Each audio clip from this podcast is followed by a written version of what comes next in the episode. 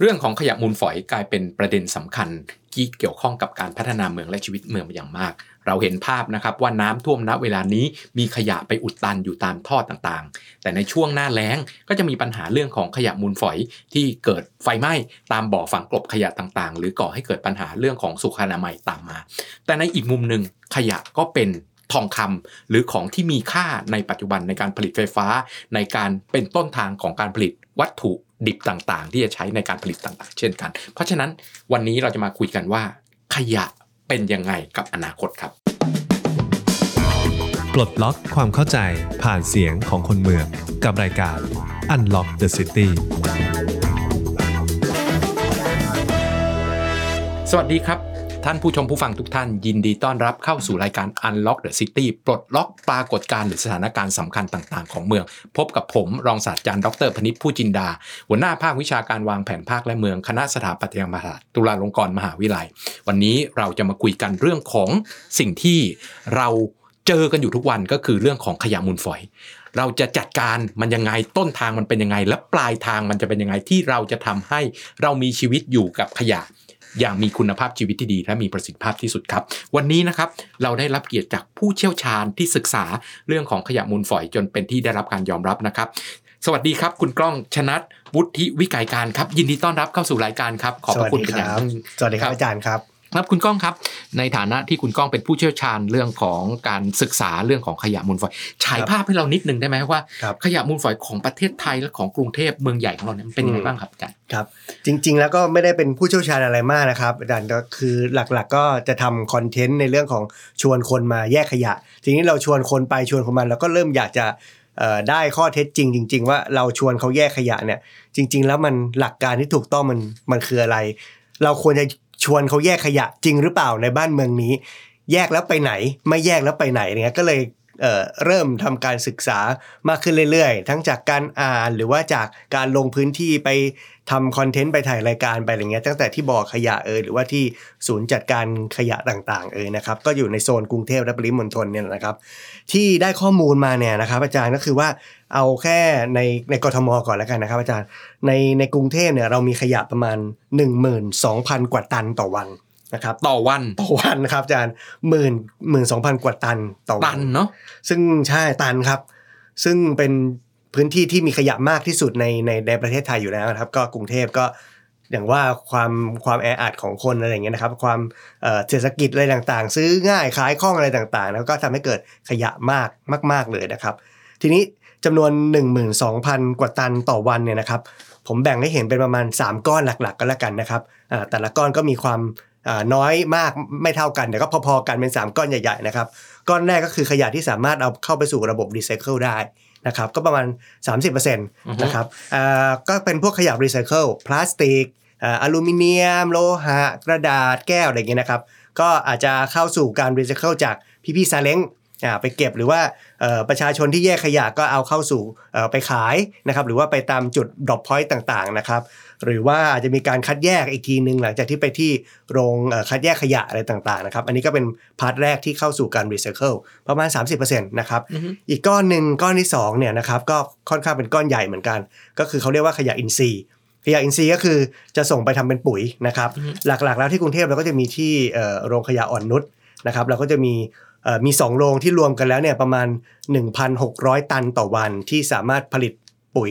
ปุ๋ยจากขยะอินทรีย์ได้ แต่ที่ผมไปดูเนี่ยนะครับไอ้1,600ตันต่อวันเนี่ยมันไม่ใช่มาแบบเป็นขยะอินทรีย์ล้วนๆไม่เพราะเราไม่ได้มีการคัดแยกมาอย่าง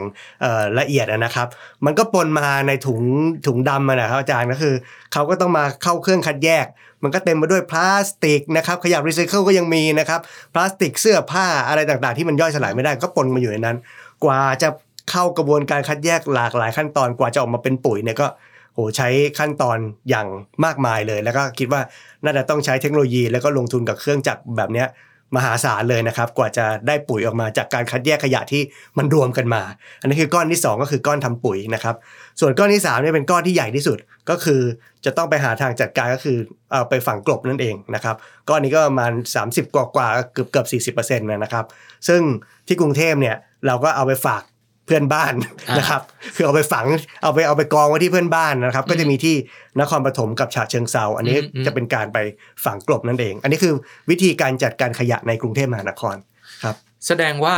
12,000 ตัน ถ้าคนในกรุงเทพรวมประชากรในทะเบียนรวมตัวของประชากรแฝงเนี่ยสิล้านเนี่ยแปลว่าคนหนึ่ง1.2 กิโลกรัมครับต่อต่อวัน ซึ่งก็โอเค ก็เป็นตัวเลขทั่วทั่วไปครับ 1.1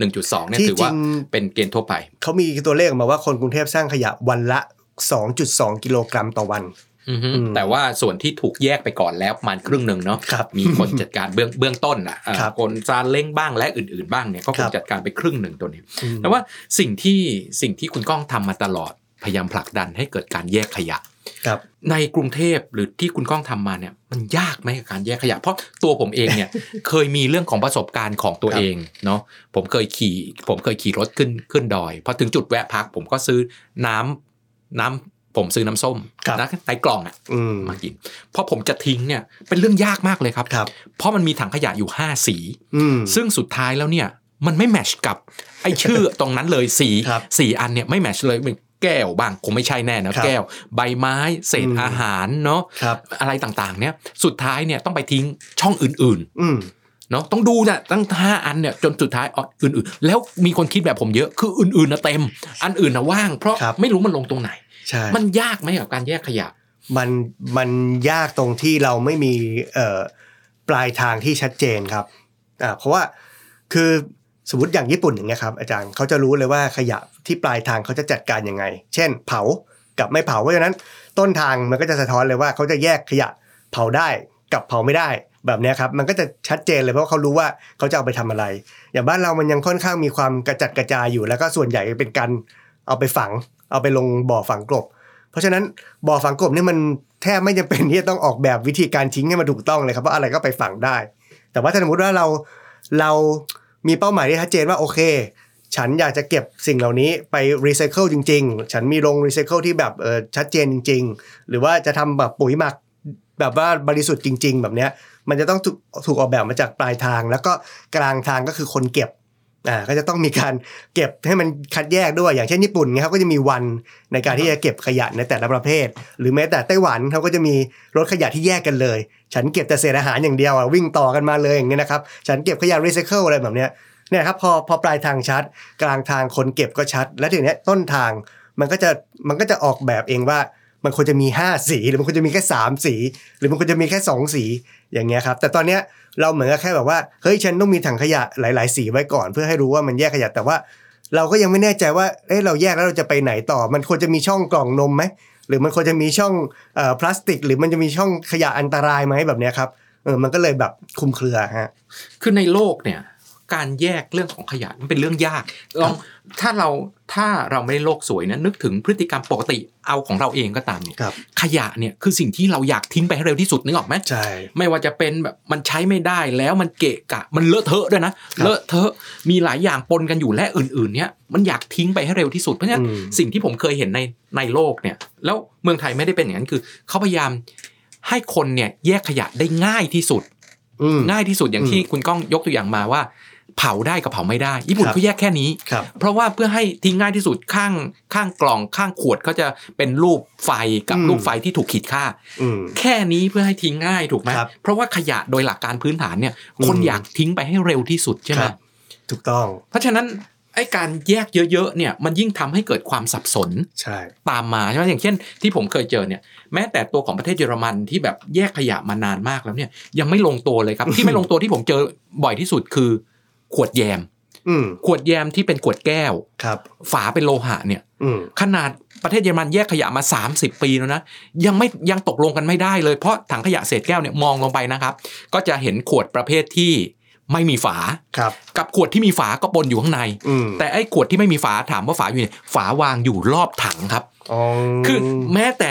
แม้แต่ประเทศที่แยกกันมานานแล้วยังไม่ได้ข้อตกลงเลยอะครับ ทีนี้อืมมันก็มีหลาย ๆประเทศที่บอกว่าคุณไม่ต้องแยกขยะละ งั้นคุณไม่ต้องแยก เพราะว่าการแยกของคุณเนี่ย มันทำให้ผมคาดหวังอืมคนจัดการขยะหรือเข้าเครื่องเนี่ย คาดหวังว่ามันมันมันจะมาตามนั้นจริงอืมแต่มันไม่ได้เป็นตามนั้นเนี่ยเครื่องพังนะ หรือเรื่องของประสิทธิภาพของเครื่องก็ด้อยคุณครับก้องคิดว่ายังไงบ้างอืมจริงๆแล้วอย่างที่บอกเลยครับว่าเอ่อปลายทางมันมันต้องการอะไรแค่ไหน แล้วเดี๋ยวเราจะมาสามารถบอกเองว่าเราควรจะมีเอ่อควรจะแยกยังไงนะครับ มันก็จะมีสายแยกละเอียด อย่างที่อาจารย์บอกว่า เขาจะคิดทบทวนว่าขวดแยมที่เป็นแก้วเนี่ยเอ๊ะฝาไม่ใช่แก้วควรจะแยกเนี่ยก็จะเป็นประชาชนที่แบบมีความละเอียดถี่ถ้วน เหมือนกันครับ ผมก็เคยมีมีอยู่ช่วงหนึ่งซองจดหมายที่มาจากธนาคารอะไรต่างๆ ซองบินใบเสร็จอะไรอย่างเงี้ยนะครับเออใบที่ต้องจ่ายค่าบัตรเครดิตอะไรอย่างเงี้ยนะครับ มันจะมีเจาะช่องใสๆแล้วมันจะมีพลาสติกอยู่ตรงอ่านั้นอ่าอ่า ผมถึงขนาดที่แบบฉีกนะครับ เอากระดาษใส่ลงในถังกระดาษของผม แล้วก็เอาพลาสติกเนี่ยไปลงในอีกถังหนึ่งนะครับ คือแบบว่าเราแยกละเอียดมากครับ แต่จริงๆแล้วเนี่ยมันมันอาจจะไม่ต้องละเอียดขนาดนั้น อย่างเช่นสมมติว่าขวดน้ำดื่ม ขวดน้ำดื่มขวดขวดเพชรเนี่ยนะครับ ขวดใสเนี่ยนะครับคนก็จะมาถามผมตลอดว่าไอฉลากเนี่ย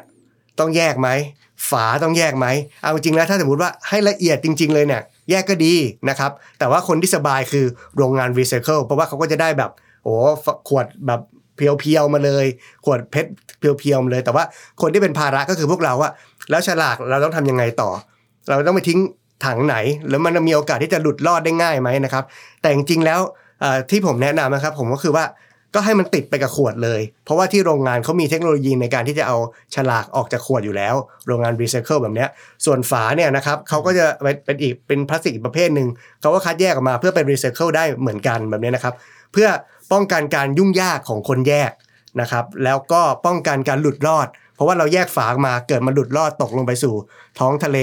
อุดตันท่อแม่น้ำลำคลองอีกก็แทนที่จะเป็นประโยชน์กับกลายเป็น มีโอกาสที่จะทำให้เกิดความไม่ดีต่อสิ่งแวดล้อมขึ้นมาอีกเนี่ยนะครับ ก็คือติดกันไปเลยก็นี่นะครับก็คือว่าถ้าสมมติเรารู้ว่าระบบว่าคนที่รับเนี่ยเขาต้องการอะไรแค่ไหนและเขามีวิธีการยังไงเนี่ยเราก็จะมาแนะนำคนทิ้งให้ถูกต้องแล้วก็อยากจะทำให้ง่ายที่สุด อย่างที่อาจารย์บอกครับว่ามันไม่ใช่ทุกคนหรอกที่จะมาฉีกกระดาษ แล้วก็ฉีกพลาสติกออกจากซองจดหมายอะไรเงี้ยเขาอยากที่จะทิ้งออกมาให้ง่ายที่สุดอย่างเงี้ยครับทีนี้ถ้าเรารู้ว่า เออโอเค อันเนี้ยที่โรงงานเขามี เครื่องในการเออเอาเอาฉลากออกอ่าฝาเขาก็รับไปรีไซเคิลเนี่ยเราก็จะมีการแนะนำว่าโอ้คุณทิ้งไปเลย ขวดแยมก็เหมือนกันครับ สมมุติว่าเขาทิ้งไปเนี่ยผมว่าไปที่โรงงานเขาก็จะมีกระบวนการในการแยกเองแหละครับว่าเอออันเนี้ยแก้ว อันเนี้ยฝาเป็นโลหะอะไรเงี้ยก็ก็จะแยกกันไปจัดการเองเนี่ยครับนี่ต่อมาคือคำถามที่คาใจของพวกเรามาตลอด แยกขยะแล้วเก็บรวมใช่ไหมอ่าแต่ถ้าถ้าใช่ทำไมจึงเป็นแบบนั้นมันอาจจะถูกครับถูกต้องก็ได้หรือเปล่าหรือยังไงอืม ผมคิดว่า อืมคือเขาเท่าเท่าที่ผมเห็นรถขยะมาทั้งชีวิตนะครับถ้าถ้าถ้าตื่นทันหรือว่าอะไรเงี้ยนะครับ เวลาเห็นรถขยะมาเก็บเนี่ยแทบทุกคันที่ผมเห็นนะผมจะเห็นว่าเขาจะมีเอ่อ section ในการแยกของเขาก็คือมีกระสอบ มีกระสอบที่เอาไว้แยกอ่าฮะกระดาษขวดพลาสติกกระป๋องอะไรเงี้ยนะครับคือผมเชื่อว่าเอ่ออะไรก็ตามที่เป็นเอ่อวัสดุรีไซเคิลที่ขายได้เนี่ยพี่รถขยะเขาแยกอยู่แล้วเพียงแต่ว่าระบบบ้านเรามันเป็นอย่างนี้ฮะก็คือว่าแยกต่างคนต่างแยกอะมันไม่ใช่ระบบที่ถูกบังคับมาว่าจะต้องแยก เพราะฉะนั้นการแยกเนี่ยถือเป็น benefit เป็นเป็นผลกำไรเป็นค่าขนมของพี่ๆท้ายรถขยะ เพราะฉะนั้นเขาก็โอเคเขามีแรงจูงใจในการแยกเพราะว่าเอาไปขายต่อได้เองอะไรเงี้ยนะครับ แต่ว่ามันก็อาจจะไม่ได้แบบ ร้อยเปอร์เซ็นต์มันอาจจะไม่ได้แบบบางอันแบบเลอะมาแล้วเงี้ยครับอย่างเช่นสมมติกล่องอาหารแบบเนี้ยอือฮึจริงๆมันเป็นพลาสติกที่มันรีไซเคิลได้นะครับขายได้ราคาดีด้วย แต่พอมันเลอะมาแล้วหรืออะไรแบบเนี้ยเอ่อเขาก็ไม่ค่อยอยากจะเก็บแล้วนะครับเอ่อหรือว่าบางบางคนนี่แบบสมมตินะครับแยกถุงพลาสติกมาถุงพลาสติกถามว่ารีไซเคิลได้ไหมรีไซเคิลได้นะครับ แต่มันไม่มีมูลค่าสำหรับคนที่จะเก็บไปขาย เพราะฉะนั้นเอ่อสมมติเราแยกมาอย่างดีเลยเนี่ยเป็นถุงพลาสติกเลยนะครับพี่รถขยะเขาก็รู้สึกว่าเขาแยกไปเขาก็ ขายไม่ได้ราคาอยู่ดีเขาก็ไปรวมไปอยู่ดี คือเขาแยกเฉพาะ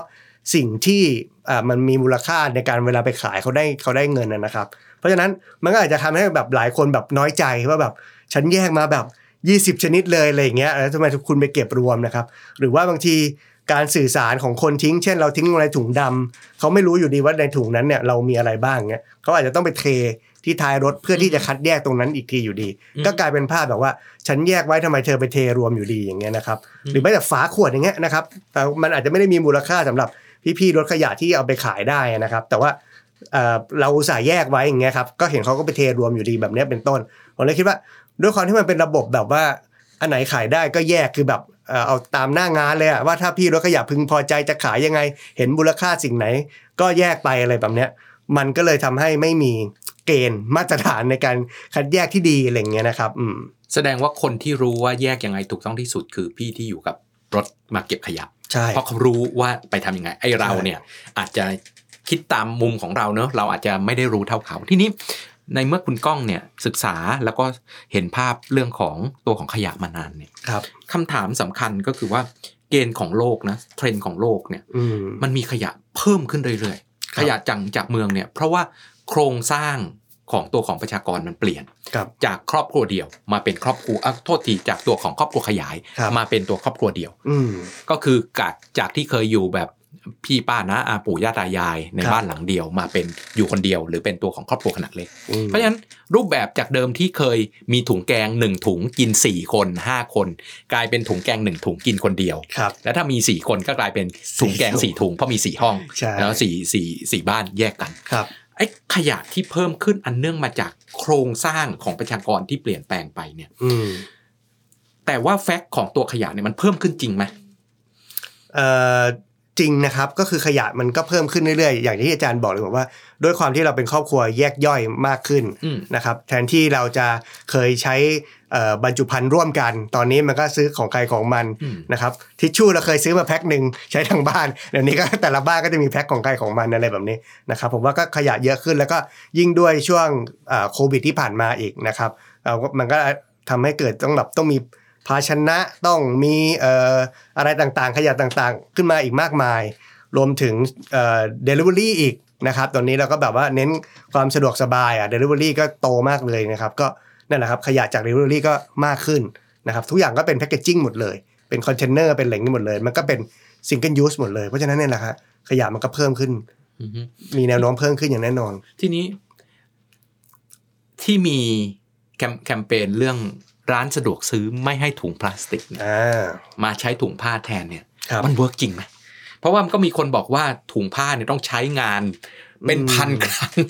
ถึงจะคุ้มถูกต้องกับต้นทุนและสภาพแวดล้อมที่เกิดขึ้นนะความอืมความเสียหายเกิดจากการผลิตถุงผ้าครับมันอย่างนี้มัน work ไหมคือในความคิดผมที่แบบรณรงค์เรื่องสิ่งแวดล้อมเรื่องขยะ ถ้าถามผมผมก็ต้องบอกว่า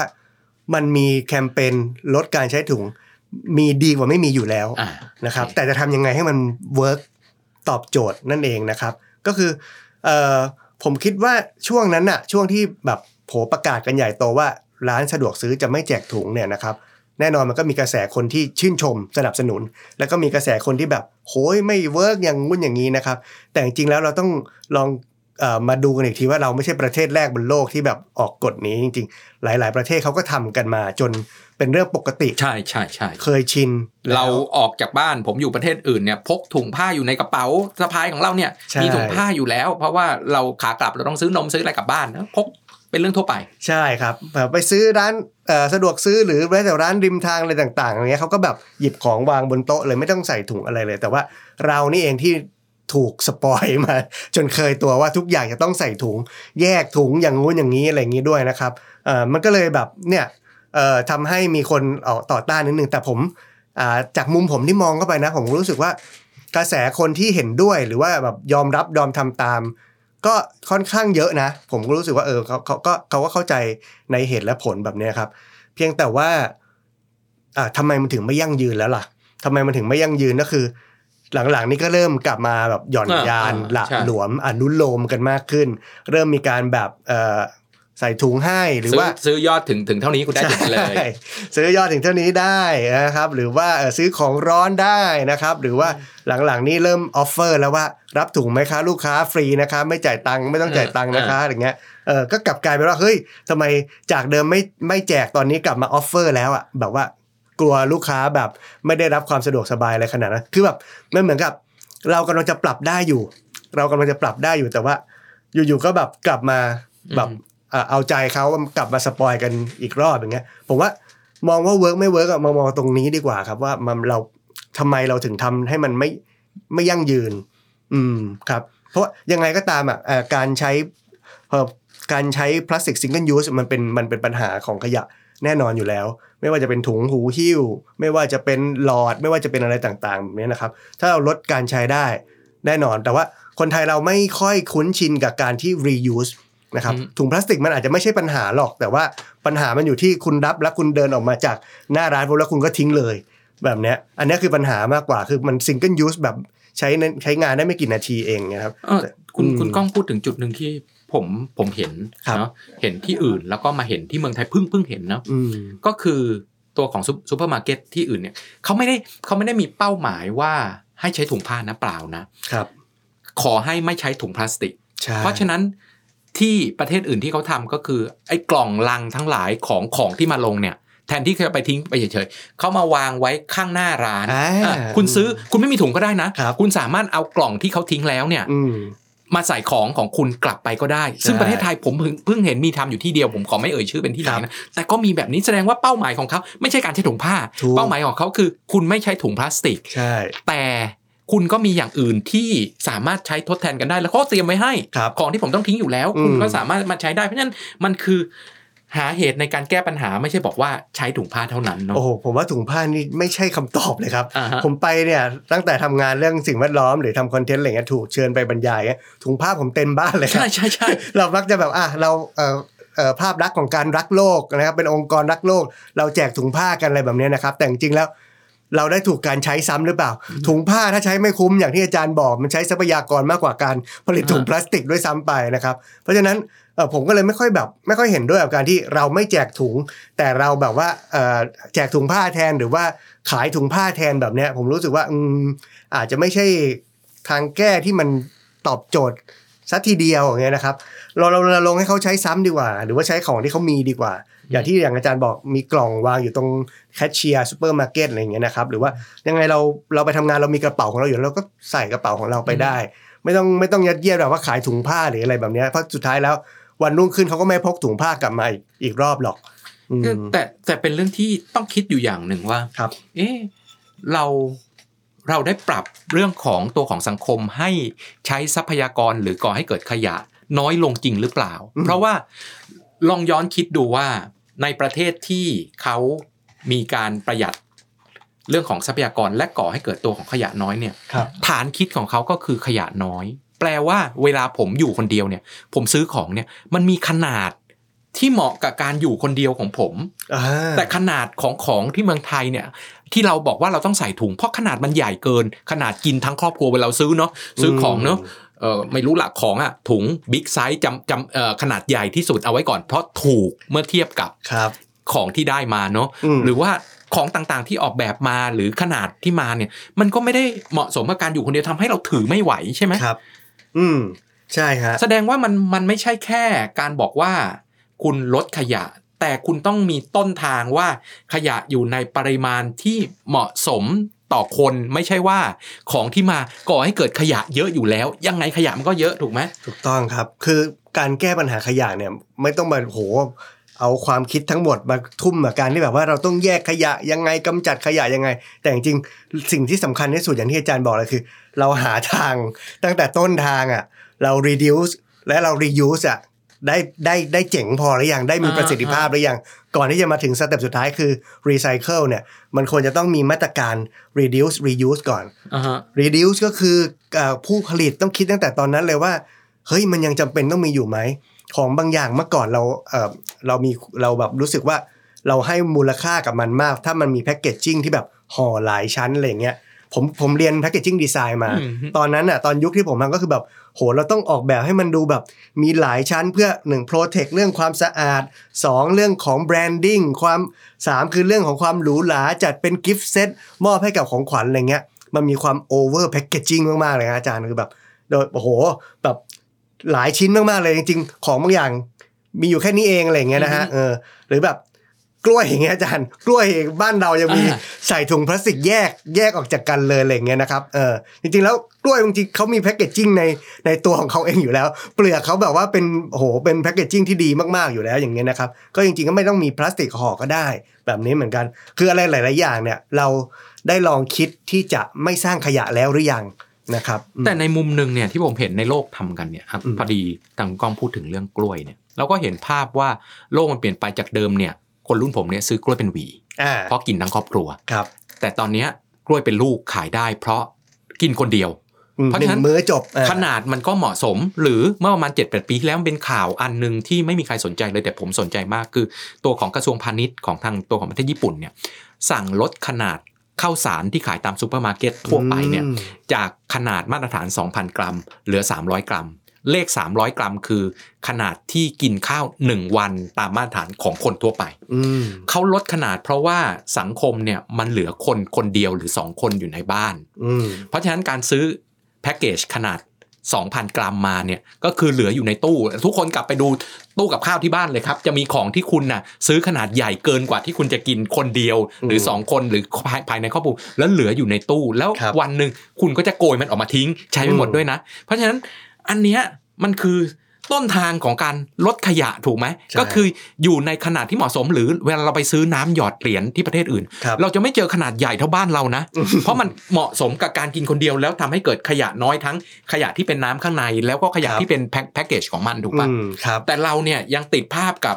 ซื้อเยอะต่อหน่วยถูกอยู่ใช่ไหมใช่น่าจะเป็นอย่างนั้นฮะอืมแล้วก็เอ่ออย่างที่อาจารย์บอกเลยครับ มันนอกเหนือจากเรื่องของแพ c เกจจิ้งแล้วเนี่ยมันเป็นเรื่องของอ่าฟู้ดเวสต์อีกที่ตามมาอีก เพราะว่าเพราะว่าเราเจอเอ่อขนาดที่มันเยอะเกินความต้องการเรา หรือว่าต้องเก็บเอาไว้อะไรแบบเนี้ยและยิ่งขนาดครอบครัวเราเล็กลงแบบเนี้ยมันก็มันก็ทำให้อาหารที่มันตกค้าง ที่เราต้องต้องโกยทิ้งไปอีก พวกนี้ก็เป็นปัญหาขยะนะครับ อาจารย์ อืมตะกี้คุณก้องพูดนิดนึงถึงการใช้หลอดครับ นี่มันก็เกิดประเด็นคำถามว่าผมเนี่ย ไม่อยากใช้หลอดนะ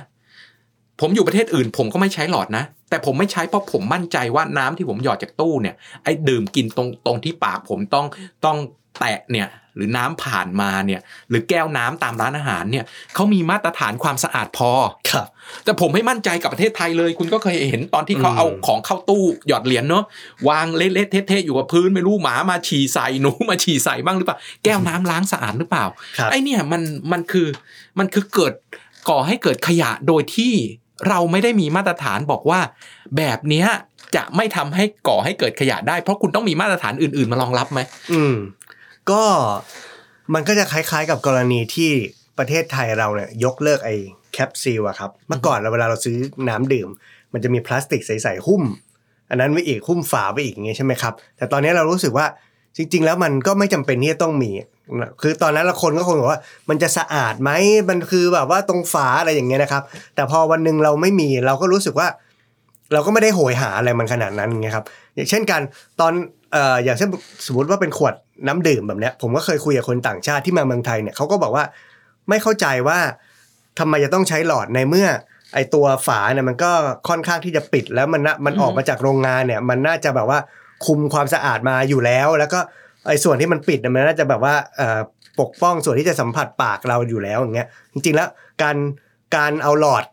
มาเสียบคือสมัยก่อนยังไม่หลอดยังไม่มีแบบพลาสติกหุ้มนะอ่าอ่ายังเป็นหลอดที่เสียบอยู่ที่เคาน์เตอร์อยู่ การเอาหลอดที่มันวางอยู่บนเคาน์เตอร์แล้วมาเสียบดูดน้ำอะอันนั้นมีความเสี่ยงต่อการแบบสกปรกกว่าหรือเปล่าอะไรแบบเนี้ยนะครับก็เลยคิดว่า เออ ของบางอย่างมันอาจจะแบบมีการโปรเทคของมันอยู่แล้วอือฮึจริงๆแล้วหลอดมันอาจจะเป็นแค่ให้มันเป็นแค่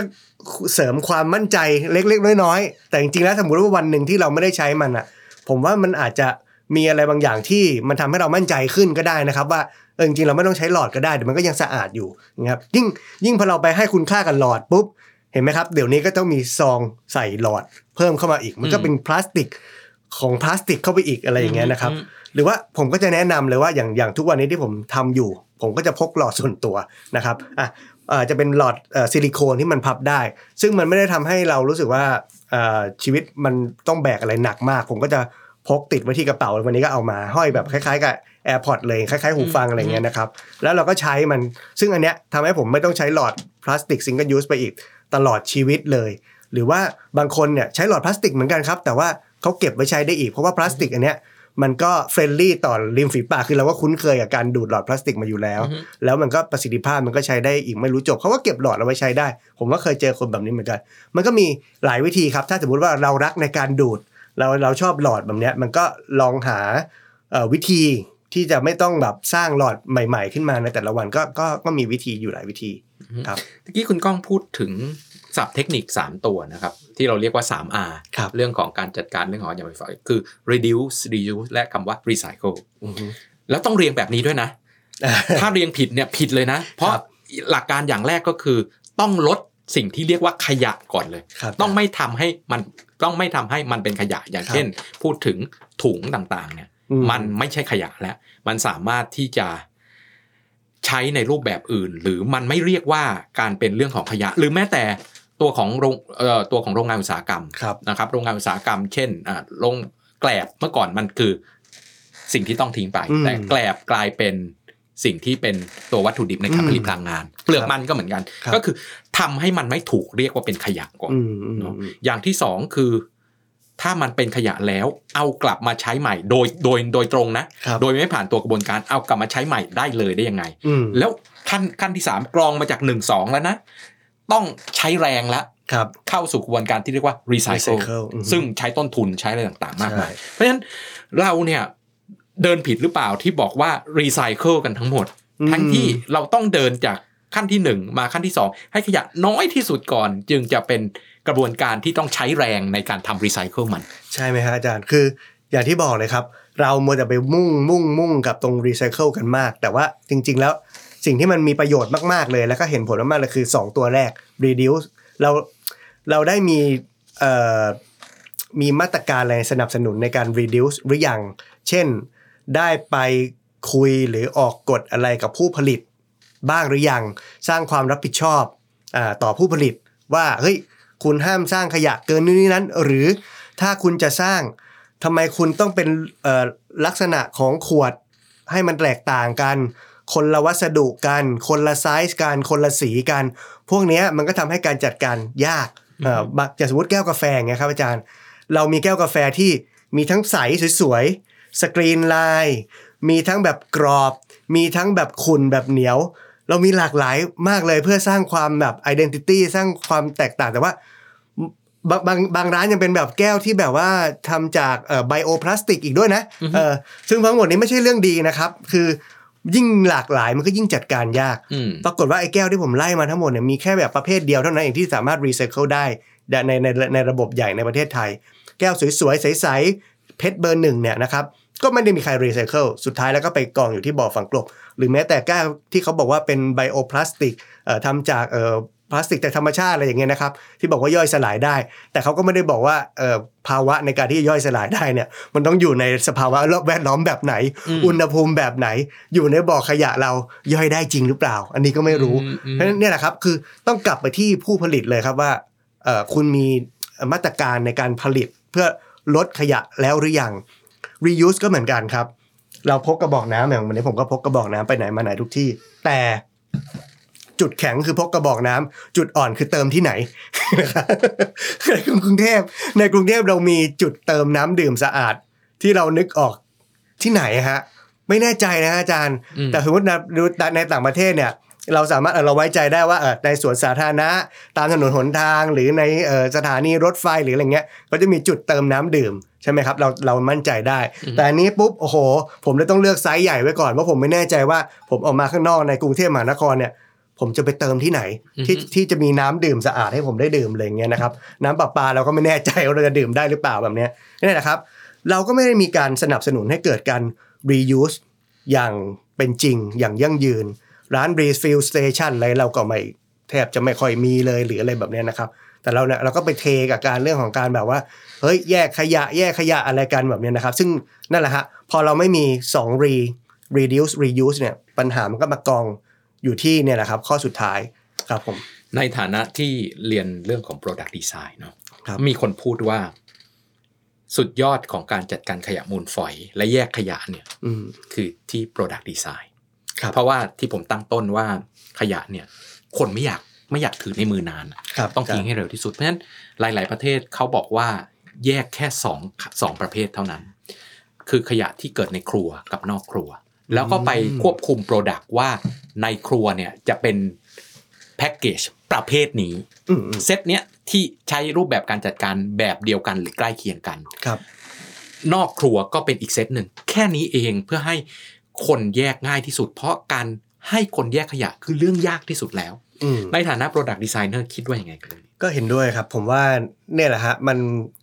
เอ่อถ้าเราบอกได้ทุกอย่าง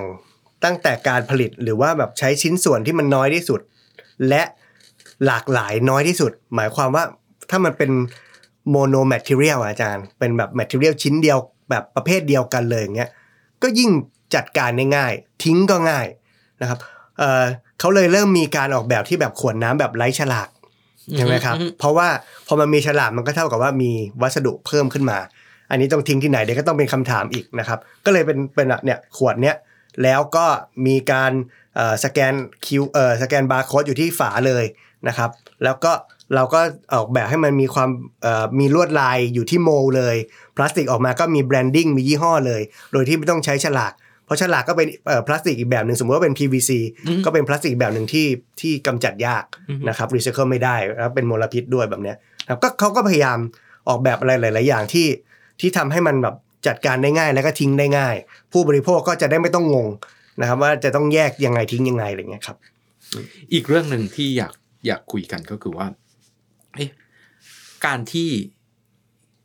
คิดค่าทิ้งขยะแพงขึ้นเนี่ยครับจะช่วยลดขยะไหมเพราะบอกว่าสำหรับบ้านบ้านเราเนอะเสียค่าเก็บขยะเนี่ยยี่สิบบาทต่อหลังอืมซึ่งแบบเราไม่เราไม่รู้สึกเลยอะว่าเราครับเสีย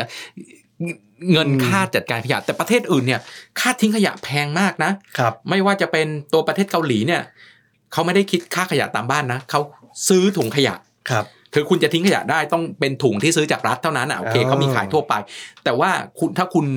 มีเรื่องของขยะมาก คุณก็จ่ายค่าถุงมากอืมใครทำคนนั้นจ่ายชัดเจนเนอะครับหรือที่ประเทศไต้หวันเนี่ยก็คือต้องเดินตามรถขยะรถขยะจะมาครับเฉพาะบางเวลาเท่านั้นครับประเทศญี่ปุ่นจะทิ้งขยะขนาดใหญ่เนี่ยต้องไปจ่ายเงินซื้อไอ้แท็กอะใช่มาติดแล้วต้องเอาไปทิ้งเองด้วยนะครับคือหลาย ๆประเทศเนี่ยเขาลดขยะด้วยการเอาต้นทุนที่แท้จริงไม่ไม่ได้บอกว่าเขาคิดแพงเวอร์นะครับแต่ต้นทุนที่แท้จริงของการจัดการขยะเนี่ยกลับมาสู่คนที่จะทิ้งขยะครับมันจะทำให้เขาเนี่ยลด ปริมาณขยะเองโดยอัตโนมัติไหมโอ้โห อันนี้ถูกต้องเลยอาจารย์ ผมรู้สึกว่าประเทศไทยเราอะทิ้งง่ายทิ้งถูก คือการทิ้งขยะไม่มีไม่ไม่มีผลกระทบอะไรต่อเขาอะไม่คือมันทิ้งง่ายมากแล้วก็แทบแบบไม่มีมูลค่าอะไรใด ๆ เลยแล้วเนี้ยแต่คนที่แบกรับอยู่คือ ประเทศเราเสียค่าจัดการขยะอะครับ ปีละประมาณสองหมื่นล้านบาทอาจารย์โอ้สองหมื่นล้านบาทนี่โหทำอะไรได้เยอะแยะมากมายเลยนะครับ และเป็นการขาดดุลของของรัฐเนี่ยก็คือโปะเข้าไปเนี่ยคือหนึ่งหมื่นเจ็ดพันล้านบาท ในการเอ่อมาจัดการขยะที่เราทิ้งกันแบบง่ายๆ ทิ้งกันแบบมั่วๆแบบเนี้ย เพราะฉะนั้นเราคิดว่าการทิ้งขยะมันถูก 20 บาท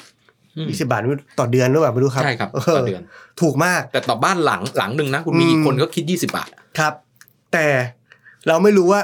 งบประมาณที่เราเสียไปโดยไม่รู้ตัวเนี่ยนะครับ ที่ประเทศเอาไปเอาไปจัดการขยะเนี่ย มีอีกมากนะฮะแล้วไหนจะต้นทุนของเรื่องสิ่งแวดล้อมอีกนะครับที่มันเสียไปน้ำเน่าอะไรต่างๆ ไฟไหม้เกิดเป็น PM 2.5 ต้นทุนของเรื่องสุขภาพอะไรต่างๆ อีกอันนี้เราก็ไม่เคยเอามาคิดเลย เราคิดแค่ว่าเราเสียแค่20 บาท แล้วก็ทำให้มันง่ายที่สุด แต่จริงๆแล้ว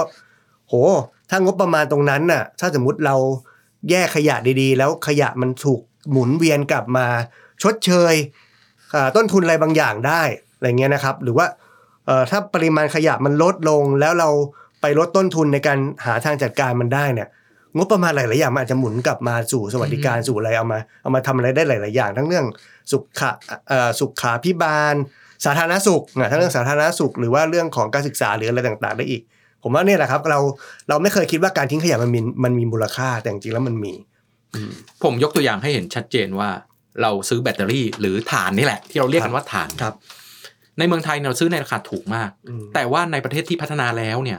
มันแพงมากนะครับ กับถ่านประเภทที่ใช้ครั้งเดียวทิ้งเนี่ยครับคือใช้หมดแล้วก็ทิ้งอะครับเพราะว่าเขาเอาค่าจัดการขยะเนาะมีสารปรารอดมีแคดเมียมมีอะไรต่างๆ ซึ่งอืมต้องใช้ระบบการจัดการที่ต้นทุนสูงมากเนี่ย ยัดใส่กลับมาที่ราคาขายอืมแต่สิ่งที่เขาทำไม่ใช่แค่นั้น บอกว่าแพงไป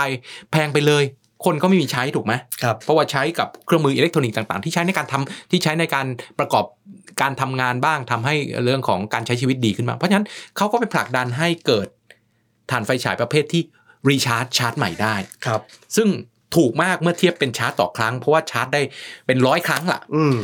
ไอ้แบบเนี้ยก็คือการเอาต้นทุนที่แท้จริงมาใส่ปุ๊บทำให้เกิดขยะลดลงใช่อันนี้ภาพ ชัดเจนมาก แต่อืมในอีกมุมหนึ่งครับอีกมุมหนึ่งเราพูดถึงขยะในฐานะของเสียที่เราทิ้งไปแล้วครับแต่ยุคหลังๆเนี่ยขยะกลายเป็นของมีมูลค่าขึ้นมาอืมครับไม่ว่าจะเป็นขยะที่เป็นต้นทุนหรือตัวของวัตถุดิบในการผลิตครับครั้งต่อไปเนาะอืมเป็นหรือเรื่องของการทำเรื่องของรีไซเคิลกลายเป็นเรื่องของการเป็นวัตถุดิบในการผลิตครับหรือผลิตไฟฟ้า อืมเป็นเอาเรื่องของขยะมาผลิตพลังงานต่าง ๆ เนี่ยครับ อนาคตตรงนี้จะช่วยลดขยะลงไหม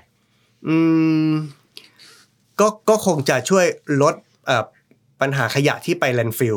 ไปไปบอกฝังกลบ ถ้าสมมติว่าขยะแต่ละอย่าง มันมีมูลค่ามากกว่าที่จะไปไปกองอยู่ที่บอกฝังกลบแบบนี้นะครับ ก็จะคงจะเข้าสู่กระบวนการได้มากขึ้นนะครับ อย่างที่อย่างที่บอกว่าตอนนี้เรามีก้อนของการขยะที่ส่งเข้าสู่การรีไซเคิลเนี่ยประมาณหนึ่งประมาณ 30%ถ้าสมมติเราเพิ่มสามารถแบบทำให้ วัสดุต่างๆ มันรีไซเคิลได้ เปลี่ยนซะอะไรที่เรารู้อยู่แล้วว่ามันรีไซเคิลไม่ได้เนี่ยเราก็ลองปรับเปลี่ยนให้มันเป็นวัสดุที่มันรีไซเคิลได้ ตอนนี้ผู้ผลิตหลายอย่างก็พยายามเปลี่ยน packaging นะครับเพื่อเพื่อให้เป็นแบบวัสดุที่มันรีไซเคิลได้นะครับแล้วหรือว่าสมมุตินะครับกระป๋องเหล็ก เมื่อก่อนเป็นสมมติกาแฟเป็นกระป๋องเหล็ก บางเจ้าเขาเปลี่ยนเป็นกระป๋องอลูมิเนียม เอ๊ะมันต่างกันยังไง จากเหล็กเป็นอลูมิเนียม มูลค่ามันต่างกันครับ สมมุติเราไปขายเนี่ยเหล็กอาจจะขายได้กิโลกรัมละประมาณไม่เท่าไหร่ แต่ว่าออลูมิเนียมเนี่ยอาจจะขายได้กิโลกรัมละประมาณ 30-40 บาท เกือบ 50 บาท พอมันมีมูลค่าปุ๊บเนี่ยอลูมิเนียมกระป๋องน้ำอารมณ์อะไรเนี่ยมันจะไม่ไปอยู่ที่บ่อฝังกบแน่นอนเพราะว่าพี่เขาเก็บไปขายอย่างแน่นอนแบบนี้ครับเพราะพออออะไรก็ตามที่มันเป็นวัสดุที่มันขายได้รีไซเคิลได้เนี่ยมันก็จะมีมูลค่าเนี่ยมันก็จะถูกเก็บขึ้นมาจากขยะรวม ไป แล้วก็อีกหนึ่งอย่างที่อาจารย์พูดถึงเมื่อกี้ก็คือ เราเริ่มมีการเอาขยะไปทำเป็นเอ่อ RDF ไปเป็นเชื้อเพลิงนะครับ ซึ่งตอนนี้มันก็มีทั้งที่ภาคประชาชนทำกันเองก็คือว่ามีการเอ่อทำกิจกรรมขยะกำพร้าสัญจรครับอาจารย์ก็คือนัดนัดกันเลยว่าวันเสาร์อาทิตย์ในแต่ละอาทิตย์เนี่ยเขาจะไปจัดกิจกรรมเนี้ยที่ไหนตามจุดไหนของกรุงเทพ แล้วเขาก็เอาขยะที่เขาเรียกว่าขยะกำพร้าเนี่ยก็คือขยะที่เขารีไซเคิลไม่ได้เนี่ยนะครับอืมถุงแกงที่เขาล้างแล้วซองขนมที่มันมีฟอยล์วิบวับอยู่ข้างใน ถุง refill อะไรพวกเนี้ยนะครับหรือว่า packaging อะไรต่างๆ ที่มันรีไซเคิลไม่ได้เนี่ยก็จะมีคนอะเอามาเอามาฝากไว้ที่ตรงเนี้ยแล้วก็จะเอาไปไปเป็นพลังงานเชื้อเพลิง ทดแทนการใช้ถ่านหิน เอาขยะเนี่ยแหละไปไปไปเข้าสู่เตาเผา เผาผลิตไฟฟ้าทำใช้ในเตาของปูซีเมนต์อะไรแบบนี้ก็ทดแทนการใช้ถ่านหินในบางส่วน แบบนี้ครับ ผมคิดว่าถ้าสมมติว่าเมืองเรามีจุดรับมีจุดรับขยะกำพร้านะครับขยะกำพร้าคือขยะที่รีไซเคิลไม่ได้อย่างที่เกริ่นไปเนี่ยเพื่อนำไปทำพลังงานเนี่ยแล้วประชาชนเข้าถึงง่ายเนี่ยผมว่าก็มีคนเอาด้วยอยู่เยอะเหมือนกัน เพราะว่าตอนนี้เท่าที่ผมเห็นเนี่ยก็มันก็จะมีกลุ่มคนที่มี ใจรักสิ่งแวดล้อมแบบเนี้ยเขาแยกขยะกันจริงจังมากแล้วก็จำนวนไม่น้อยนะครับในในแต่ละในแต่ละครั้งก็ขนไปทีเป็นแบบรถรถหกล้อ ในแต่ละสัปดาห์อะไรแบบเนี้ยถ้าสมมติว่าเขาไม่ต้องมาออกทุนออกอะไรกันเองแบบเนี้ยครับแล้วสมมติว่ารัฐมีมีจุดรับหรือว่าแค่แบ่ง part ของเออรถขยะเนี่ยให้มันชัดเจนอะไรอย่างเงี้ยครับก็ผมว่าตรงเนี้ยขยะมันก็จะ turn ไปไปสู่การมีประโยชน์นะครับ ไป ไปทำเป็นพลังงานได้ไปรีไซเคิลได้แทนที่จะไปอยู่ที่บ่อฝังกลบอือฮึครับ นี่เล่าให้ฟังว่า เมื่อประมาณเจ็ดแปดปีที่แล้วเนี่ย ประเทศสวีเดนเนี่ยได้รับการยกย่องมากครับ เพราะว่าเอาเรื่องของขยะตามบ้านเรือนเนี่ยอืมมาเข้าสู่กระบวนการผลิตไฟฟ้าอืมอืมครับ แล้วผลิตไฟฟ้าได้ดีมากจนเอ่อบ้านเรือนประมาณ 10%ของทั้งประเทศเนี่ย ใช้พลังงานไฟฟ้าที่มาจากขยะมูลฝอย แล้วไฟฟ้าของเขาไม่ใช่แค่ไฟที่เราเอ่อใช้ไฟในการมองเห็นเท่านั้นนะครับ แต่เป็นไฟฟ้าสำหรับฮีตเตอร์ด้วยเพราะเขาเป็นประเทศหนาวอืมครับ แต่ผ่านไปจนถึงเวลานี้สวีเดนกำลังเจอปัญหามากอืมๆเพราะขยะหมดประเทศครับ ไม่มีวัตถุดิบมาเข้าโรงไฟฟ้าครับแล้วนึกถึงเนาะโรงไฟฟ้าเนี่ยพึ่งพา วัตถุดิบอะไรแล้ว มันก็พึ่งพาอันนั้นตลอดไปเพราะต้องซื้อเครื่องมามันต้องทำการผลิตรันตลอดตามนั้นอืมแล้วตอนนี้กำลังเป็นปัญหาใหญ่ เพราะว่าครับจะซื้อขยะเนาะก็ต้องอืมซื้อจากประเทศแถบนั้นเนาะอืมขนทางเรือมาครับปรากฏว่าต้นทุนกลายเป็นแพง เพราะขยะมันไม่มีมูลค่าเลยอืมแล้วปัญหาตามมาอีกก็คือประเทศแถบนั้นก็มีแผนลดขยะเหมือนกัน ต้องซื้อไกลๆเลยครับค่าขนส่งก็ยิ่งหนักเข้าไปอีกเพราะฉะนั้นขยะเนี่ยมัน มันยากตรงที่อืมว่าเราก็พยายามลดเนอะครับแต่บอกว่าเอาไปใช้ทำอะไรมันก็ต้องมีเรื่องของเออสเกลของของมันเนอะใช่ว่ามากพอที่จะไปเป็นวัตถุดิบในการทำอะไรได้สักอย่างมันครัก็บเป็นปัญหาตามมา ซึ่งอืมเราคงต้องช่วยกันคิดเพื่อจะแก้ปัญหาต่อไปคำถามสุดท้ายครับครับ ในฐานะคนปกติอย่างผมเนี่ย ใช้ชีวิตปกติไม่ได้เป็นโรงงานอุตสาหกรรมอยู่บ้านปกติเนี่ย ผมจะทำตัวยังไงให้ มีขยะน้อยที่สุดที่จะเป็นไปได้ หรือจัดการขยะอย่างมีประสิทธิภาพที่สุดที่เป็นโอ้ไปโหได้เอ่อก็อย่างที่เราคุยคุยกันมาทั้งชั่วโมงนี้เลยนะครับ อาจารย์ก็คือว่ามันอาจจะต้องเริ่มตั้งแต่การคิดวางแผน ทุกวันนี้ผมวางแผนทุกครั้งว่าจะออกไปซื้อก๋วยเตี๋ยวในหนึ่งในหนึ่งมื้อเนี่ย มันจะเกิดอะไรขึ้นบ้างนะครับเอ่อเช่น มันจะต้องมีแยกน้ำไหมมันจะต้องมีเอ่อเอ่อเครื่องปรุงไหม นะครับหรือบางอย่างสมมติสมมติเป็นข้าวมันไก่ข้าวมันไก่มันจะต้องมีข้าว มีน้ำซุป มีน้ำจิ้ม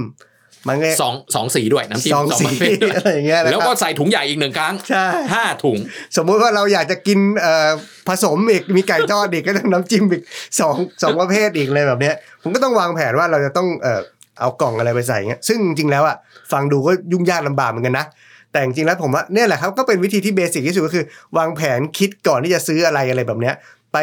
เออเราถ้าสมมติเรามีรถ เราก็พกของพวกเนี้ยไว้ท้ายรถผมว่ามันเป็นไปได้ เพราะว่าผมก็ทำอยู่นะครับไม่ว่าจะเป็นกล่องข้าว หรือว่ากระบอกน้ำหรือแม้แต่ถุงผ้าใหญ่ๆ ที่เอาไว้